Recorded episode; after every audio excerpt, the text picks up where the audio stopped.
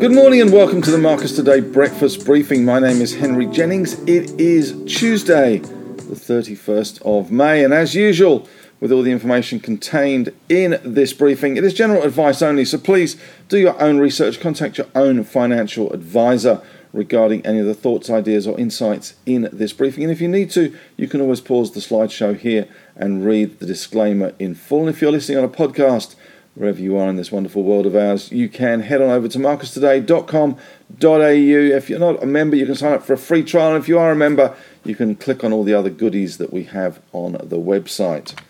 All right, well, overnight, of course, we had the US markets closed for Memorial Day holiday, the official kickoff of the US driving season. And just to celebrate the US driving season kickoff, uh, US gas prices, or petrol prices for you and I, uh, were at another all time high. You saw Brent crude up to 121.67, $121 up uh, 2% and kicking on a little bit after hours as well in Asian trade due to the EU uh, putting a embargo on around 66% of Russian oil imports and moving to a higher 90% by the end of the year. So that's certainly stoking inflation.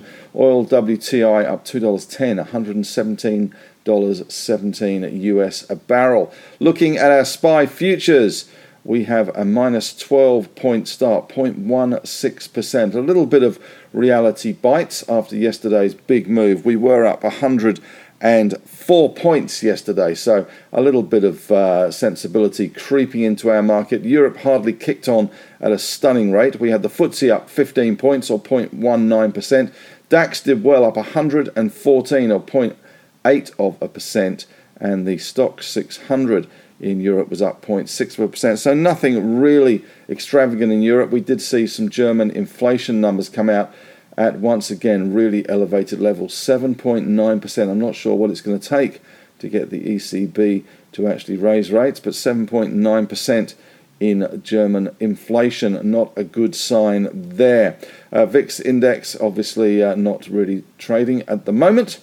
And in other commodities in London on the LME, we had copper up 0.8 of a percent, nickel had a great day, up 3.7%. That's a couple of days on the trot and $29,275 a ton there. Aluminium up 0.6, zinc up 1.2, lead up 0.5, tin up 2% as well. BHP uh, in ADR terms, I think it was trading uh, in ADR terms, uh, was up 3.8% and Rio up 1.47%. But US, of course, closed last night. So, as the police would say, with um, one of the oldest gags in the world. Uh, we've got nothing much to go on today.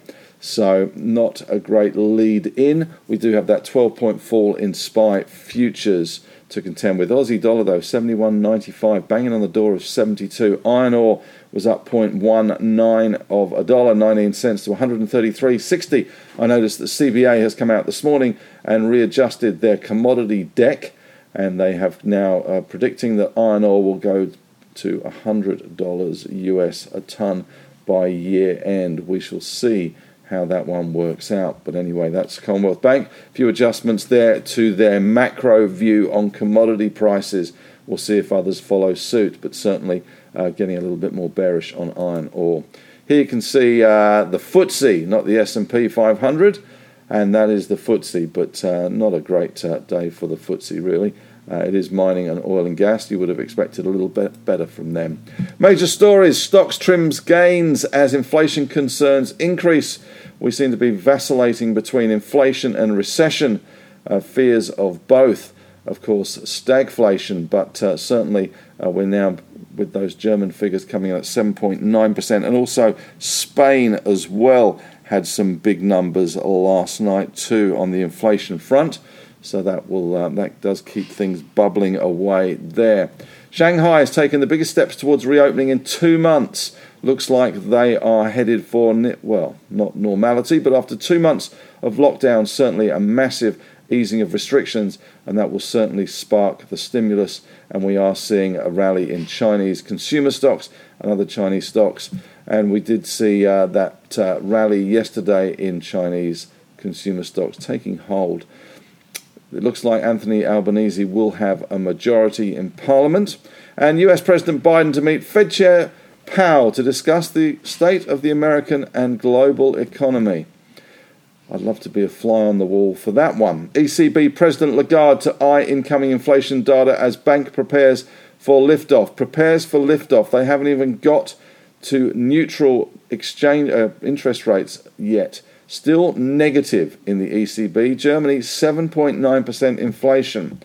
You do get the feeling that the ECB is even further behind the curve than the Fed is. And the Bank of Japan's Kuroda sticks to powerful easing sees inflation as short lived. Ah, we're back to transitory. Good eye.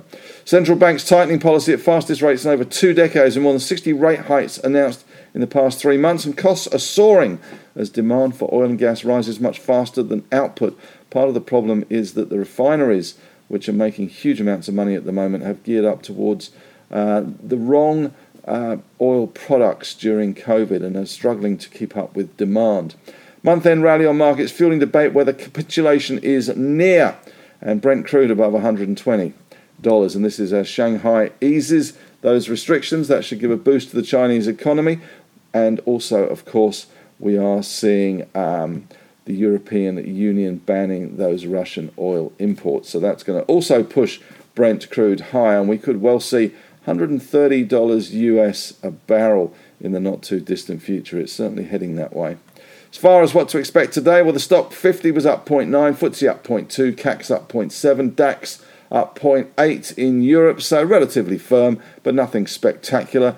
Like um, many financial markets, we do have to see Wall Street. We do have to get the Wall Street lead to give us some uh, direction there. China, though, is set to release its official manufacturing and non manufacturing PMIs this morning. Given the lockdowns in Shanghai and Beijing, I would imagine they're not going to be too flash. But uh, the story really from China is reopening and stimulus. So that is very important for us, of course, very important for commodity prices, and also very important for regional stability. Shanghai stocks at a five week high. Uh, Beijing, a financial hub of Shanghai, have eased their COVID control measures. And the Commonwealth Bank's currency analysis expects the Australian dollar to buy 76 cents by the end of the June quarter. That would be quite a big jump. At the moment, the Aussie dollar is 72 cents, and we are enjoying the benefits of that, if you like, in terms of our exports being very competitive with the world, and that certainly does help commodity prices as well. The commodity price, uh, the, well, the price in iron ore, for instance, in Aussie dollars is around 180 dollars Aussie a ton, which is not a bad number considering when it was 200 odd, uh, the Aussie dollar was uh, parity or a dollar ten. So that's certainly been helping our exporters big time. The EU has agreed to deal uh, to uh, a deal to ban 60% of Russian oil imports. It does look like a bit of a fudge deal. Course, Hungary and others holding out. Serbia yesterday did a deal for Russian gas, and uh, we are seeing oil higher in Asian trade. And Gazprom re- confirmed on Monday that it will halt gas sales to a Dutch trader starting Tuesday, as the Dutch trader wanted to pay in dollars, not rubles. And over in Australia, this is energy prices again. Wholesale gas prices are up 50 times normal levels as the regulator has stepped in with price limits being imposed on the east coast because of an extraordinary rise in those wholesale gas prices. In company specific stuff, Dye and Durham has walked from talks to sell Link's RSS business to FNZ. And A2 Milk now hopeful of a call from Biden too. We saw a big move yesterday in Bubs. We also saw a pretty good solid move in A2 yesterday. But with this massive shortage of infant formula in the US due to the Abbott uh, manufacturing facility closing down and some question marks, much like there was in China over the quality and safety of the product coming out of Abbott, is now probably the best time that A2 Milk and Bubs have ever had in terms of trying to break into that big US market. So, although China may not be the golden goose that they had in the past, it could be that the US is now fast becoming a much bigger golden goose for them, especially as they won't need so much of the problems they had with the English language labelling as well, which did dent their businesses. So A2 Milk continues to look quite attractive, and any announcement there from Biden as the US has this massive infant formula uh, shortage still uh, will be a significant positive. And interestingly, as well, a uh, new indice has started. Index has started the ASX New Agribusiness Index. It's got a market cap of around 30 billion and includes TWE, A2 Milk, Nufarm, Elders, and Bega. Interestingly, though, I seem to remember that last time that they started a new index, which was the All Tech Index, that did mark the high point of the tech sector in Australia. Hopefully, it won't be the same here, and we won't uh, herald the beginning of the end for agricultural stocks, which have been doing very well. And in the Australian today, private equity looking at QUB perhaps. Uh, that's Qube. Uh, so that uh, could be on the agenda for some of the private equity firms looking for their next acquisition, big infrastructure um, company, as uh, as everybody knows, logistics and infrastructure there. Question of the day today Have you been bargain hunting? There's certainly uh, moves at the moment. A lot of people out and about uh, spending some money in stocks and some of the ones that have been badly beaten up. Have you been out there bargain hunting, or are you still a little nervous about the market, still nervous about the volatility in the US, and obviously still nervous about the macro inflationary and recessionary potential, I guess? But have you been bargain hunting, even if it's a nibble here and a nibble there? Love to hear your thoughts on that. I'll put the question up on Facebook. But that's it from me today. Thanks very much for listening. Hope you enjoyed this briefing. You can always head on over to the Marcus Today Facebook discussion group, as I said.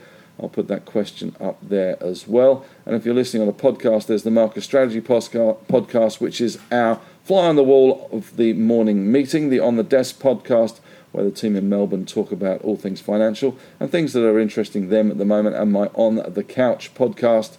Last week I talked to Greg Hall from Alligator Energy on uh, what's happening in the uranium market, not just on alligator energy, but also on a more macro front, how the uranium market works, the coming new technology in the uranium space in terms of these small power stations uh, that uh, are starting to revolutionize the way some countries are looking at nuclear energy. And of course, that is a very big part, hopefully, of the green uh, future that we have. So check that one out if you haven't done already. But that's it from me today. Thanks very much for listening. Have a great day, and may the trading gods be with you.